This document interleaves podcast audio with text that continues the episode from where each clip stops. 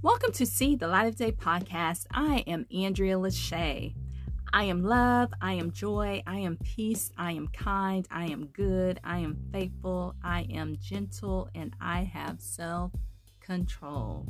I smile through any suffering because God is right there with me as I help Him in His kingdom. I am living my soul and not a role.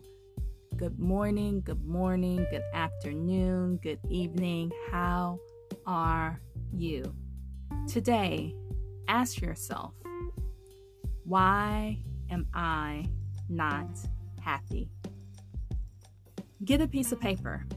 On one half of the paper, list out why you are not happy.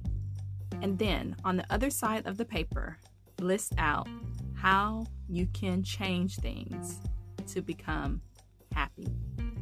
In this crazy world we're in, we have to check inward to make sure we are happy. And if we're not, why?